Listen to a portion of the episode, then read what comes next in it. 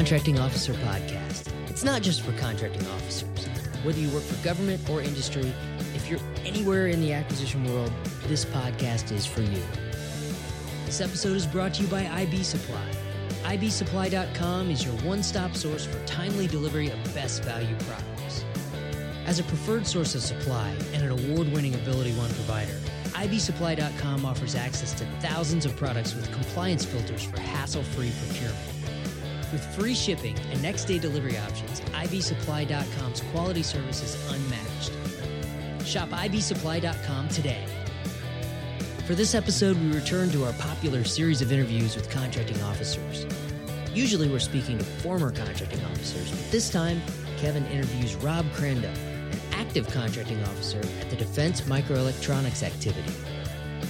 Listen in as Rob describes his experiences at DMEA shares his personal What I Wish Industry Knew About Contracting Officers. Okay, here we go with Rob describing how he got started as a contracting officer. I actually started. Um, I I got a degree uh, in in mathematics actually, and I was kind of on in grad school on my way to uh, getting a, a master's in mathematics, and I kind of just kind of switched gears, not fully sure what I was going to do. I was going to be a, a, community college professor. Um, after switching gears, then I was kind of aiming at being a high school teacher, and actually did that for a little while. Um, but while I was finishing up grad school, being a high school teacher, um, getting my teaching credential at the same time um, I came across a, a, a, job opportunity from someone in grad school. Actually, she had started working for Defense Micro, Microelectronics Activity, and uh, and said, "Hey, um, would you be interested in in you know changing jobs?" And I said, "Well, uh, depends. It depends. You know, what is it you do?" And she explains that she was in the Defense Department and essentially acquiring things for the DoD. And I'm kind of a military nerd. Um, I like to I like reading about all the different uh, defense systems that we have, all the different airplanes, all the different ships, and and so the idea, you know, being a high school teacher at the time um, and getting a little bit burnt out, uh, the idea of working for pretty much anything for the Department of Defense uh, sounded interesting. So I went ahead and applied, and uh, I got the job, and um, I haven't really looked back since. So it's interesting that we, we talk about a lot of people don't don't go to college. In fact, we don't know anybody yet. Maybe there's somebody out there who's gone to college to be a contract manager or contracting officer. And we talk about it's a, it's a role that you you end up in because it it has a you know somebody or or you it has a particular draw because of what you're doing. I mean, I I interviewed for it, but what drew me into it, yeah, was it when I started with the Air Force. It was oh cool, I get to work on these big Air Force programs. And so it yeah, there's that what what you do versus um, what you what you what mission you support, right? as opposed to oh yeah contracts management sounds exciting once you get into it you realize it's a little right, different right but yeah that's that's that's kind of cool so what was your what was your first uh, contracting officer experience like what were you buying uh, when i first started uh, i was kind of do- we didn't have branches within our contracting division yet and so everybody kind of did a little bit of a little bit of everything um, being a small dod organization much smaller than you know the systems program office and uh, those type of places you know, we started off buying some operational type contracting things. My friend and I actually, sometime after we started, we also got assigned to be um, the program coordinator for the government purchase cards program. So eventually we got tracked to uh, an indefinite delivery, indefinite quantity contract that we were uh, ordering off of. And it was supporting, actually, it's a relatively unique, it's an IDIQ program. It's relatively unique in that we do uh, engineering services task orders on this IDIQ program for other agencies. So for for for Navy, for Air Force, for Army, uh, sometimes for NGA, some some three letter type of defense agencies. So, eh, which represented probably 50 to 60 percent of the workload that, that we were doing. So, is it is it a distributed ordering where they're they're ordering off the contract. Like if the Navy needs something off of the contract, they're coming directly to the contract and ordering it, and you're just getting a heads up when they ordered something, or do you actually have to do the task order for all of those different? No, no, that, that, that's that's a good distinction because there's a lot of other ordering vehicles out there, like uh, you know IDIQ, like uh, a, a Navy Seaport type contract, and, and and others. Ours is a little bit different from the standpoint of we have centralized contracting in that okay. only uh, DMEA does the ordering process, but we provide essentially uh, government acquisition support for uh, the areas of development that our agency has a mission to support. And so, you know, Navy can come to us or Army can come to us and say, hey, we need some microelectronics development work done. Here's our statement of work.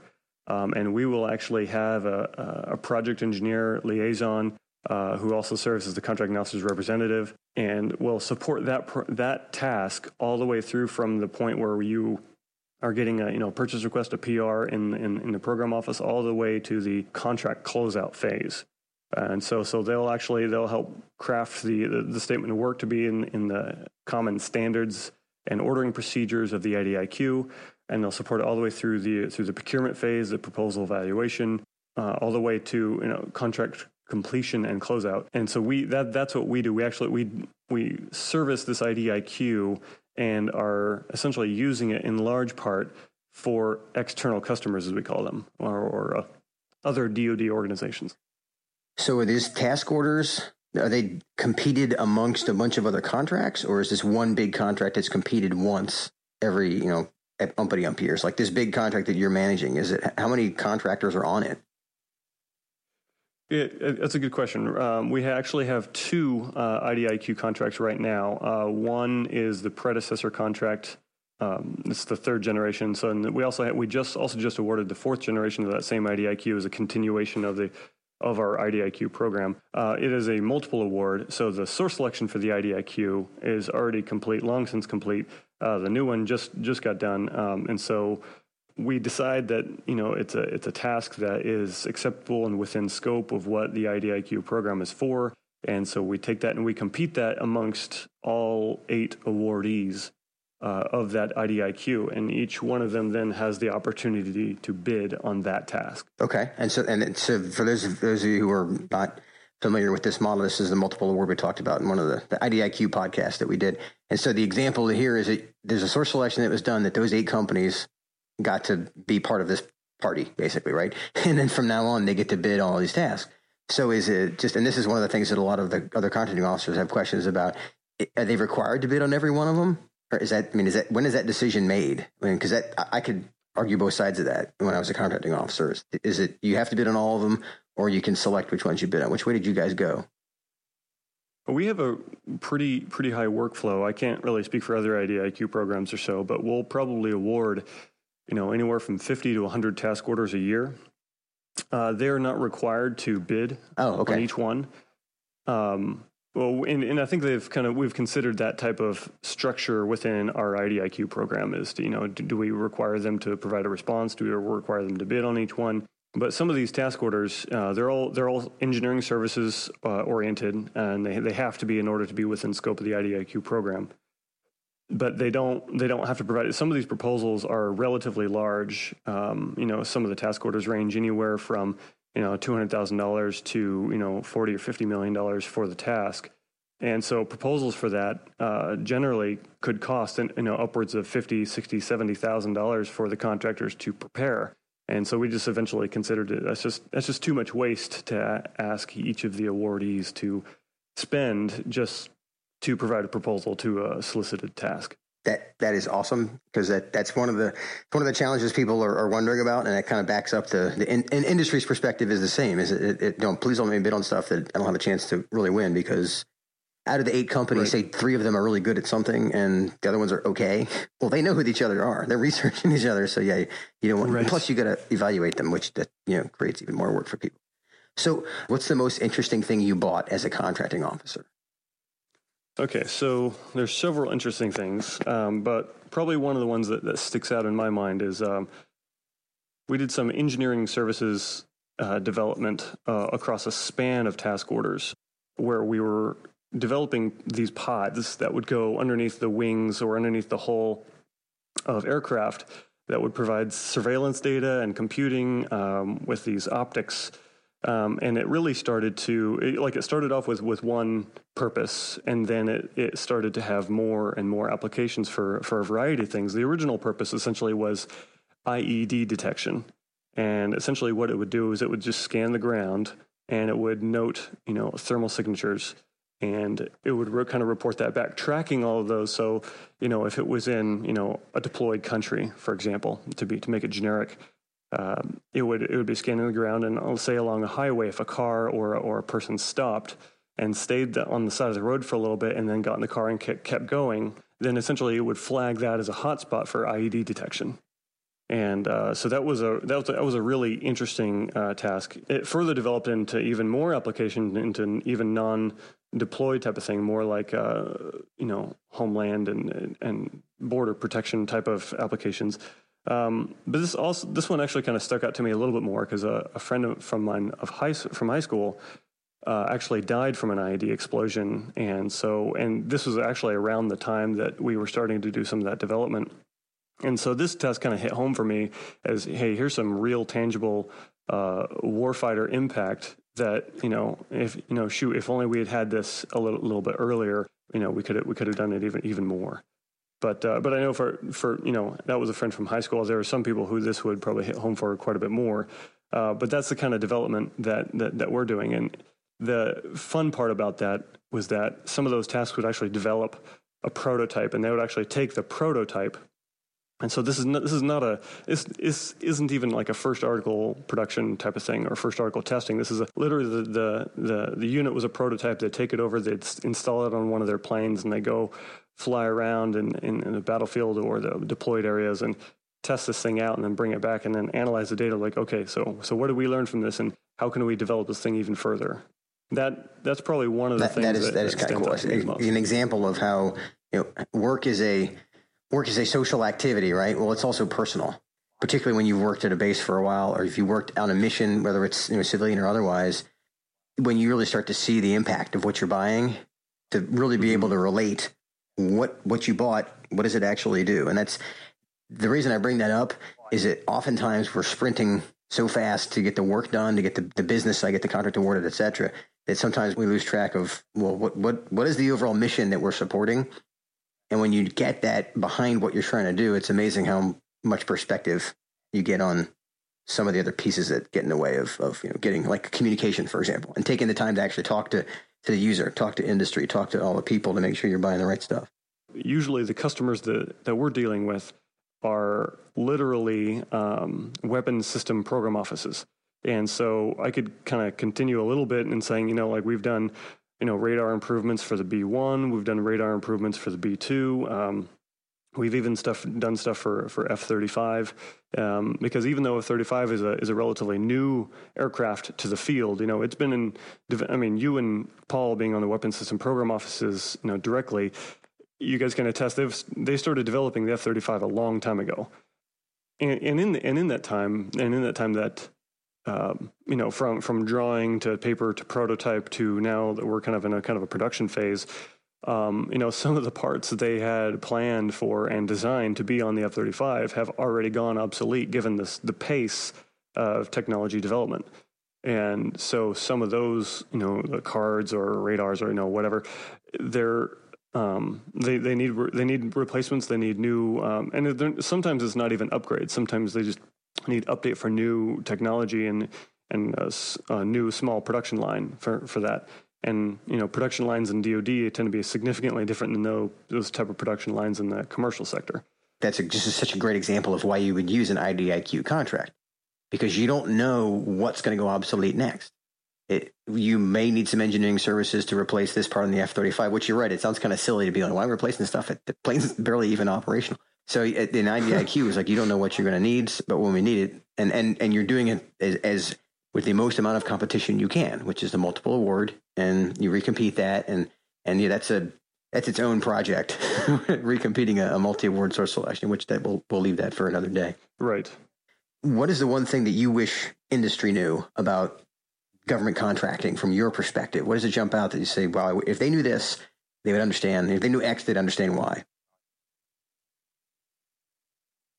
That's a, that's a very good question. Um, there's a lot of things that I wish that the uh, contractors knew or contractors had, and and even even those contractors that have been involved in industry for in this particular aspect of the industry for a long time is uh, just the just the idea of uh, clause prescriptions. Um, Congress seems to be coming out with new clauses almost every day, at least in my perspective that you know that literally it comes out and it's it becomes either uh, um, uh, what they call a clause deviation, meaning that it's been mandated by someone at, at, the high up and hasn't yet been put in the FAR or the DFARS, or it gets put put in the FAR and the DFARS, and and it's a, and it's a major change, it's a major shift, and it's prescribed. And usually the clause for prescription says something along the lines of, you know, this clause shall be put in all solicitations and contracts. Period. And so I have this regulation that is mandating that I add this clause that has a relatively large impact uh, to the to the contractor, not necessarily to the contract. Um, and I have to put those in there, and then we get the the feedback from industry, like, "Hey, how, you know, why are we doing this? Can we define it this way?" You know, and, and there's all tends to come up with all these with all these questions and all these uh, kind of fighting back about it, and and as a contracting officer, I'm looking at the looking at the FAR and the DFARs. They're saying, you know, you know, contract officers shall include this clause in the contract, period, or in all solicitations and contracts. And yet this contractor is fighting back against this clause, and I'm kind of stuck in the middle, being like, I can't not put this clause in here because I'm literally being told from from above to put this con- this clause in here. But the, but I understand your opinion, and but you know, there's nothing that I can do.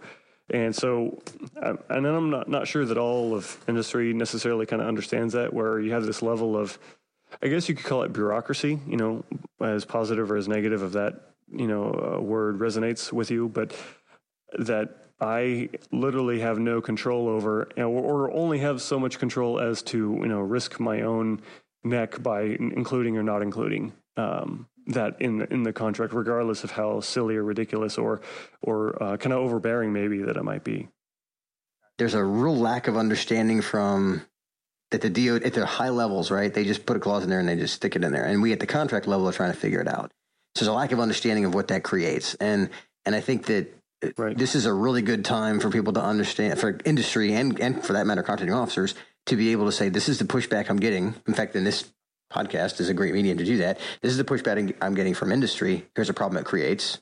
Push that up the chain because you're hearing it from contracting officers. Also, industry saying the same thing. If this clause is put in here, it's not helping us at all it's you know creating costs and those kind of things, or it's, or, or it's creating you know some kind of delay in the process. And I think that that that conversation, it, it with those at the ground level actually have you know the credibility. Like when when you say I can't fix this clause, contractor is going to charge us an extra you know five thousand dollars a year because of what it creates for his company on this cost type contract. We the taxpayer are paying for that. You have actual credibility to say that, whereas you know Congress is like, oh yeah, put this in, it sounds good but they don't they don't know how much it costs because nobody's telling them. And so that's I think for, for both sides to bring that up is really yeah. good. So as as a way of wrapping us up here, what do you see as the biggest challenge for the the government mark for the government contractor industry? Whether you know whether whether on your side or, or on the industry side, what do you see as a big challenge coming up? It seems like it's pretty much since I've started, um, there have been continuing resolutions and um, just a lot of budgetary type of delays. And what that ends up being is um, a lot of program offices don't yet know if they can, you know, they, they, they know that they need a certain solution. They know they need this task on, on contract, but they don't yet know if they're going to be able to pay for it. And so uh, what we've ended up with, and just so just a little side side uh, tangent here, uh, the government pays for different things with different kinds of funds, and typically uh, the kind of funding that we're using often ends up being uh, what's called R and D funding. R and D funding, according to federal appropriation law, has to be obligated, has to be used, put on contract uh, within two years of its appropriation. Now, uh, uh, on top of that, typically program offices or major weapon system branches uh, tend to say, "We want you to obligate 80% of your R&D dollars, just purely from a, like a risk management standpoint of making sure that they're properly using all their money." That they want them to obligate 80% of their R&D dollars within the first year of that two-year period. Now throw continuing resolutions on top of that, and now you have you know n- only enough budget to continue specific uh, specific contracts or you know or or not having any new starts, and so you get your budget you you get your money for the new year, you know four to five months sometimes after the new budget was supposed to be released, and so now that year that you originally had to obligate your R&D dollars, now you only have 7 or 8 months to do still 80% of it. And they don't seem to be, you know, relinquishing on the 80% rule, if, if, if you will, here. And so that even further kind of exacerbates this issue of sometimes we don't necessarily see a requirement coming, or we don't know whether or not we can afford that requirement. We don't want contractors to have to generate a proposal just for the, you know, the thought or the chance that we might get some funding towards the, the end of the year to, to pay for. Because if we don't, then they're out a whole bunch of money. We don't get our task, and everybody's unhappy. Is there any any other thing out there that uh, any other one thing that you can think of Absolutely. that you wish people knew? You know, the contracting officer's job is is is relatively difficult from the standpoint of your you know you're the business advisor in between multiple parties of which many often do not agree um, and there's so many you know there's the federal acquisition regulations there's the federal manage or financial management regulations there's you know the contractors terms and conditions there's the the, the requirements coming from the from the government side and so what happens to you know a lot of contract officers kind of get shoved into this area where uh, where we end up either being some sort of police officer in the acquisition you know when we find ourselves saying you know like you can't do that or you know like I'm not doing that um, and and that's pretty much from essentially trying to manage so many different constraints and you know must haves and I you know I think both you know industry could you know it, helps for them to kind of be understanding of that role, uh, but also it's it's also good for the for the contracting officers to understand that.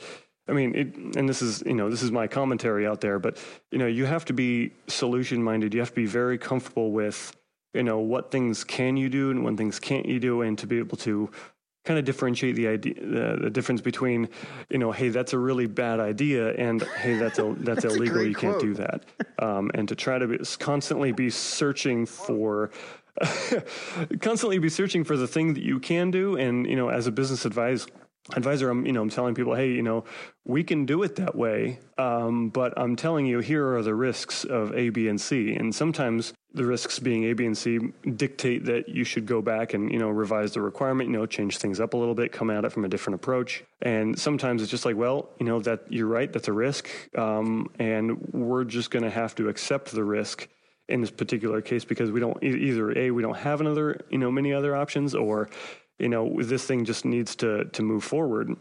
Not very often have i gotten a requirement from someone and, and, i'm looking at it and i'm just thinking like I, you know we can't we can't buy this. We can't do it. Um, but more often it's like you know hey either you know maybe this isn't in scope for the idiq contract or you know, hey, we can do it, but you know, I would restructure it this way uh, to to kind of mitigate some of our risk. And, and you bring up these ideas, and it, it, may be a bad idea. Maybe you know, hey, we can mitigate some of the risk this way, but sometimes you still kind of have to move forward.